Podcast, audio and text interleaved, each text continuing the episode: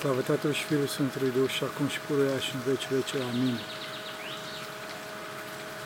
Slavă Tatălui și Fiului Sfântului Duh și acum și puruia și în veci veci. Amin. Pentru că cine Sfinților Părinților noștri, Doamne, Sfântul Hristos, Fiul lui Dumnezeu, miluiește pe noi. Amin. Hristos a înviat. Hristos a înviat. Astăzi o să vorbim puțin despre Înălțarea Domnului este cuvântul uh, de la înălțare, pentru înălțarea Domnului, o sărbătoare foarte mare și foarte duhovnicească, care ascunde foarte multe lucruri uh, uh, nebănuite pentru noi, care nu, nu credem, sau mai bine zis, nu le simțim că lucrurile acestea se, se pot întâmpla, cu toate că le s-au întâmplat. Și mai ales este o sărbătoare în care primează experiență urmează experiența. Acum am în fața mea un, uh, totdeauna am scriptura în clipa în care vorbesc despre o sărbătoare mare, după cum bine știți, și acum în scriptura, bineînțeles, nu am uh, așa, cum să spun, uh, nu citesc din memorie, ci mă uit pe, am un ecran în fața mea, citez din, citesc din, de, pe, de pe acest ecran. De ce? Pentru că fraților, mi-e frică să citesc din memorie, din Sfânta Scriptură, dacă este vorba de ceva foarte sfânt, cum este Scriptura. Și în cauza asta prefer mai bine să mă smeresc, să am în fața mea un, uh, un ecran și să văd, uh, uh, să văd textul.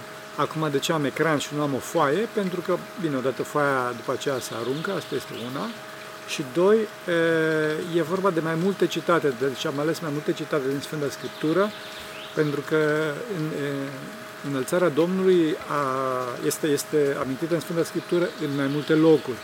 În două locuri la Sfântul Apostol și Evanghelist Luca, în speță la sfârșitul Evangheliei sale și după care la Faptele Apostolilor și odată la Sfântul Apostol și Evanghelist Marcu. Și din cauza asta le-am adunat toate pe, cum spuneam, în calculator, pentru că e, cum spuneam, este mai bine, este mai convenabil pe foaie s-ar fi putut tipări, dar păcat de foaie respectivă, pentru că după aceea, bineînțeles că aș fi aruncat-o. Da?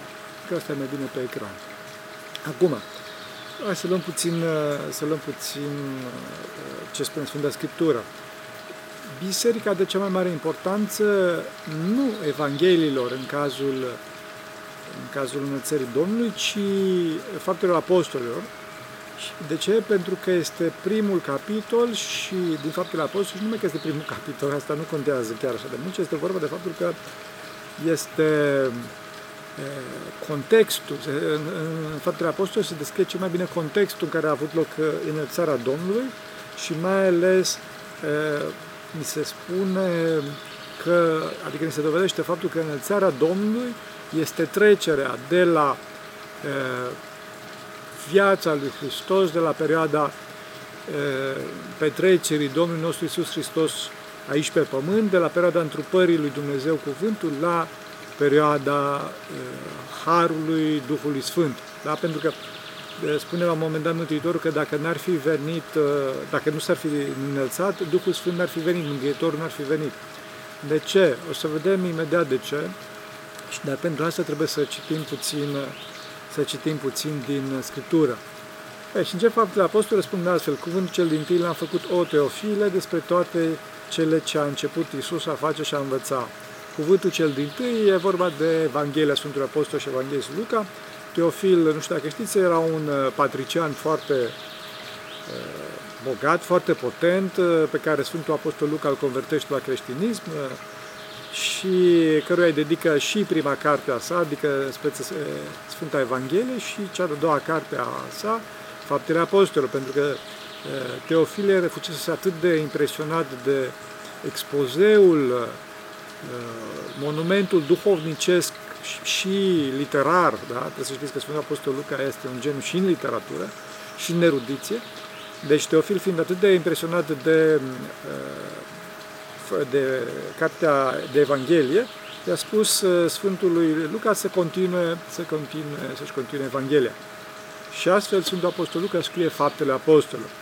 Și la asta se referă Sfântul Apostol Luca, că spune cuvântul cel din tâi, l-am făcut o teofilă despre toate câte a făcut, toate cele ce a început Iisus să face și a învățat. E, și în acest întâi cuvânt al său, la un moment dat, uh, Sfântul Apostol Luca, la sfârșit, amintește, o să vă citesc doar doar partea de la sfârșitul Evangheliei în care se, se referă strict la în țara Domnului, deci după ce Mântuitorul se arată înviat apostolilor și le spune și le-a spus că acesta este scris și așa trebuie să pătinească Hristos și așa să învieze din morța a treia zi și să le propovăduiască numai să o pocăință spre care păcatelor și la toate neamurile, începând de la Ierusalim. Voi sunteți martorii acestora și iată, eu trimit peste voi făgăduința Tatălui meu, adică Harul Duhului Sfânt. E vorba de versetul 49 din ultimul capitol. Voi să ședeți în cetate până ce vă veți îmbrăca cu putere de sus. Adică, tele fraților, omul fără Duhul Sfânt este o, un om neputincios. Nu este în stare de nimic, este un sub-om. Cum spune Sfântul Iosif Isihastu, nu te socoti pe tine, nu te socoti pe tine om dacă nu ai Harul Duhului Sfânt. Și din cauza asta Mântuitorul le dă poruncă, stați în cetate, fraților, că nu sunteți în stare de nimic, fără Dumnezeu, fără mine, fără Harul Duhului Sfânt pe care vi-l trimit eu. Bun, și de ce, de ce trebuia să plece Hristos? De ce? După care spune, și i-a dus afară până la Betania și ridicând mâinile i-a binecuvântat și pe când îi binecuvânta, s-a despărțit de ei și s-a anunțat la cer. Bun. De ce trebuia să plece Hristos și ca să, să vină Harul Duhului Sfânt? De ce? Pentru că de Hristos a plecat, fraților, din multe motive, dar unul din motiv este delicatețea sa. Delicatețea sa. Trebuie să știți că prezența lui Hristos pe pământ, pentru cei care credeau în El, era atât de frumoasă, de extraordinară, de uh, minunată, însă pentru ceilalți, pentru oamenii căzuți, era ea după pământ. Ea după pământ, motiv pentru care l-au și răstignit, de fapt, fraților, nu? Deci, uh, prezența perfecțiunii în fața mea, care sunt un ticălos, în fața mea, care sunt de iad, este de nesuportat. Și ăsta este, de fapt, fraților, chinul iadului. Chinul iadului este prezența lui Dumnezeu fără să fiu eu pregătit pentru aceasta. Pregătit pentru aceasta și, de fapt, Mântuitorul, unul din motivele principale pentru care s-a dus la cer, a fost faptul că Mântuitorul este atât de delicat încât nu presează pe nimeni nu presează pe nimeni cu prezența sa. Și zice, băi, fraților, voi dacă nu doriți, eu mă duc. Eu mă, bine, mă retrag, mă retrag, ca să nu, să nu fiți presați atât de perfecțiunea iubirii eh, mele. De perfecțiunea iubirii mele. Atunci, Mântuitorul că se retrage, această presiune, într-un mod paradoxal, eh, dispare. Ține minte pe arhierei cât erau depresați de această prezență a virtuții, de acest iad pe pământ. Nu? Așa? Și uh, din cauza asta, în clipa care se retrage Mântuitorul, ca să nu lase orfan după, că el, după, că el, după cum el însuși a, le-a promis ucenicilor, zice, uite care dragă frate, vă trimit pe Duhul Sfânt, Duhul Sfânt însă nu se va întrupa, ci o să vină așa în inimile celor care primesc, celor care le primesc.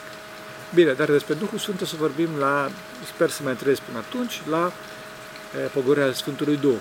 În orice caz, cum spuneam, Mântuitorul își retrage prezența, Dumnezeu își retrage presiunea asupra oamenilor, pentru că oamenii nu sunt, uh, nu sunt în stare să sufere acest iad. Cum spuneam, pentru că iadul este prezența prin excelență a lui Dumnezeu, fără însă a fi pregătit pentru aceasta.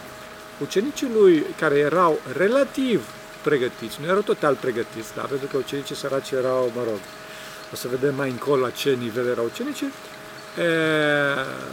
spune, spune Evanghelia de ei, închinându-se lui, s-au întors în Ierusalim cu bucurie mare, adică erau foarte bucuroși de acest lucru. De ce? Pentru că în clipa în care Mântuitorul s-a ridicat, s-a înălțat la cer, le-a dat harul său. Le-a dat totuși harul său, bineînțeles, nu de plinătatea harului Duhului Sfânt, dar pentru ucenici e, această delicatețe a Domnului era de fapt văzută ca și o victorie. Ca și o victorie. Și într-adevăr, Mântuitorul a învins. De ce? Pentru că a arătat că poate să iubească orice s-ar întâmpla.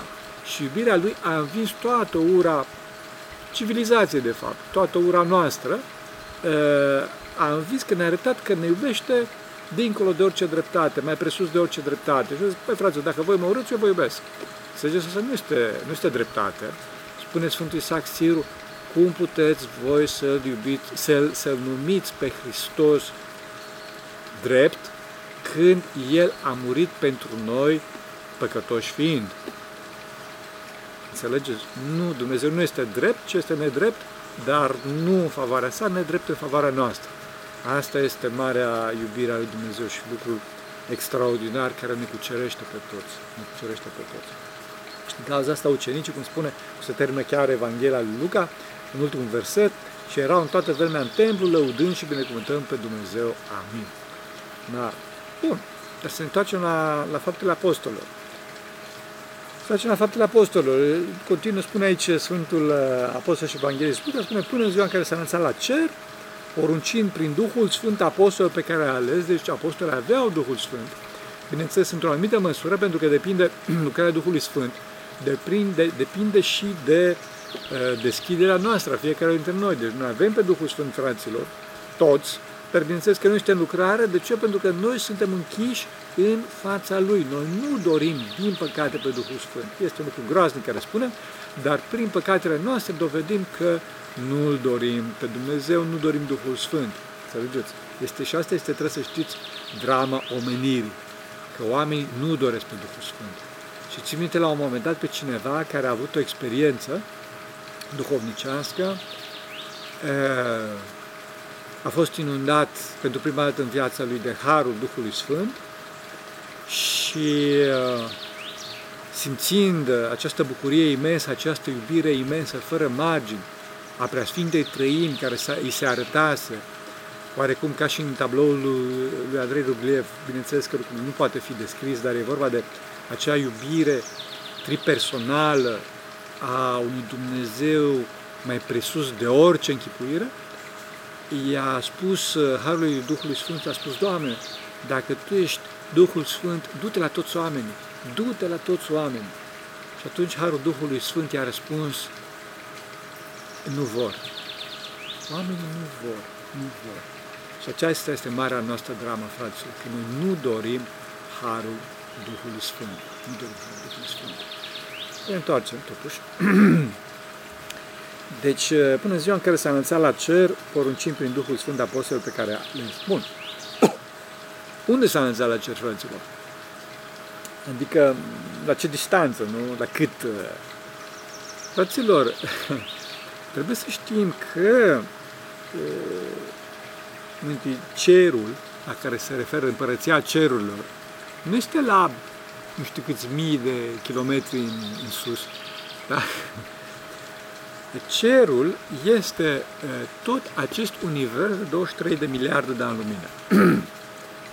de 23 de 93 de miliarde de ani lumină, vă rog să ne iertați. Uitați mai puțin, e vorba de, de de o dimensiune ciclopică și asta este doar dimensiunea observabilă pe care o știu eu. Foarte probabil că oamenii de știință au înaintat uh, destul de mult, socotesc, cum Dumnezeu știe.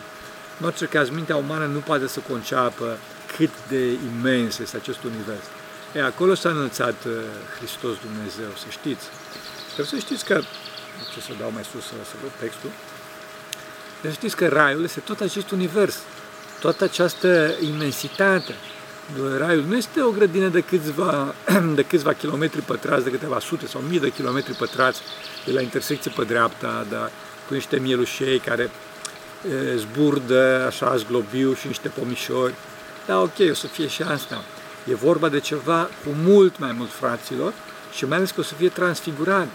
O să fie transfigurat pentru că o să dispară o să dispară e, distorsiunea, o să dispară decadența, o să dispară moartea, o să dispară descompunerea, înțelege, o să dispară stricăciunea, cum spune Sfântul Apostol Pavel. Pentru că, după cum foarte bine întrează Sfântul Apostol Pavel, toată această zidire suspină și așteaptă izbăvirea din stricăciune. De ce? Pentru că Dumnezeu a supus toată această zidire care este extraordinar de frumoasă și acum, într-adevăr, sunt în jur, nu știu dacă auziți aici apa cum curge, păsările cum ciripesc, ceva extraordinar de frumos și mai ales că este, sunt și în nori, în păcate nu se vede, poate că se vede în spatele meu albul, suntem chiar în nori, la, la înălțimea la care suntem, suntem în nori, deci e vorba ceva foarte frumos în jurul meu, poate că ar fi trebuit să pun mai un obiectiv mai uh, wide, mai cu super angular. Mă rog, revenind, deci toată această lume este totul supusă stricăciune. Trebuie să supus, trebuie toată lumea aceasta să intre în nestricăciune și ăsta va fi raiul. Deci raiul va fi ceva imens, ceva nemărginit la care și unde o să fim noi de față, fraților. Deci Dumnezeu a creat aceste 93 de miliarde de ani lumină sau cât or fi ele, a creat că să le explorăm, să ne ducem acolo, în galaxii, în supernove, în, în găuri negre, în coasari, și să ne bucurăm în clipa, de exemplu, care apare o supernovă și spune, facem, pam, noi tot ce slavă lui Dumnezeu, ce frumos este, înțelegeți? Pe când raiul, iadul, iadul o să fie, apropo de găuri negre, ca o gaură neagră, acolo în străfundurile materiei, omul să fie în materie, înghețat în, în gândurile sale materiale, în patimile sale. Asta o să fie uh, iadul. Uh, singurătatea, monotonia și înghețarea în materie. Pe când Raiul a spus că va fi comunea cu toți în tot acest univers de 93 de miliarde uh, de ani lumină. Acolo s-a ridicat Mântuitorul cu trupul, trebuie să știți, fraților. Și trebuie să știți că prin această ridicare la cer, pe cum vedeți, Mântuitorul arată că a depășit toate granițele materiei, toate granițele științei, a depășit toate legile fizicii, inclusiv, bineînțeles, legea gravitației și, bineînțeles, și legea, cum să spune acum, ca să mă înțelegeți, să simplu, legea faptului că nu poate să treacă printr-un corp solid, de exemplu, fără niște bariere energetice acolo, dar să nu intrăm în detalii, din punct de vedere științific, pentru că, vedeți, Mântuitorul a intrat uh, prin ușile încuiate, prin ușile încuiate în Duminica Tomului și acum s-a înălțat la cer, înțelegeți? Deci uh, a fost depășită total materia, ca și, să văd eu ce mai citat de la din Sfânta Scriptură, bun, uh, a depășit total materia pentru că a depășit total um, imposibilitatea de iubi, pentru că materia și iadul nu sunt capabile de iubire, nu sunt capabile de iubire. Și materia înseamnă separare, înseamnă cel mai puțin propice mediul în care să se manifeste Dumnezeu, să se manifeste energia lui Dumnezeu, adică să se manifeste iubirea, după cum spuneam. Materia nu este rea în sine, materia este făcută ca să fie îndumnezeită, să se aducă la, la, la, la duhovnicire pe atât cât este cu putință materie și, pe cum vedeți, noi folosim materia, în principal trupurile noastre și, bineînțeles, și obiectele, ca să, ar trebui să folosim ca să potențăm iubirea. Adică, fraților, ca să ajutăm pe ceilalți, mai pe românește, ca să dăm daruri. Asta se folosește materia. Materia este făcută să fie folosită, nu să fie iubită ea în sine. Persoanele sunt făcute ca să fie să fie iubită, înțelegeți? Nu materia. Materia e făcută să fie folosită. Vedeți că drama noastră este, după cum spuneam de atâtea ori, că noi iubim materia, iubim lucrurile și ne folosim de persoane. Asta este marea noastră problemă. Dar acum să ne întoarcem puțin la, la textul scripturistic. Bun, de s-a înălțat la cer, așa, și le spune iarăși Sfântul Apostol Luca, zice și cu ei, când le-a poruncit să nu se depărteze de Ierusalim, ci să aștepte de făgăduința Tatălui adică pe Duhul Sfânt. De ce? Pentru că apostolii, fără Duhul Sfânt, cum spuneam, erau da, foarte limitați. După cum fiecare dintre noi suntem foarte limitați, am discutat și înainte pe tema asta. Și aceasta zicând, pe când ei priveau, s-a înățat și un nor la luat de la ochii lor.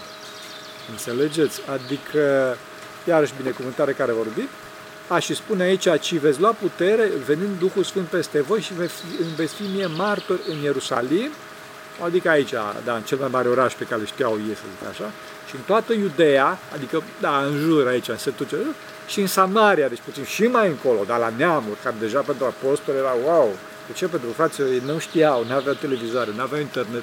Pentru ei toată lumea se reducea acolo. Bineînțeles, mai era cetatea mare a Damascului, care era la 25 de km de Ierusalim, frații, să știți. Deci, distanțele sunt foarte scurte, pe care mai amintește Mântuitorul și, la, și până la marginea pământului.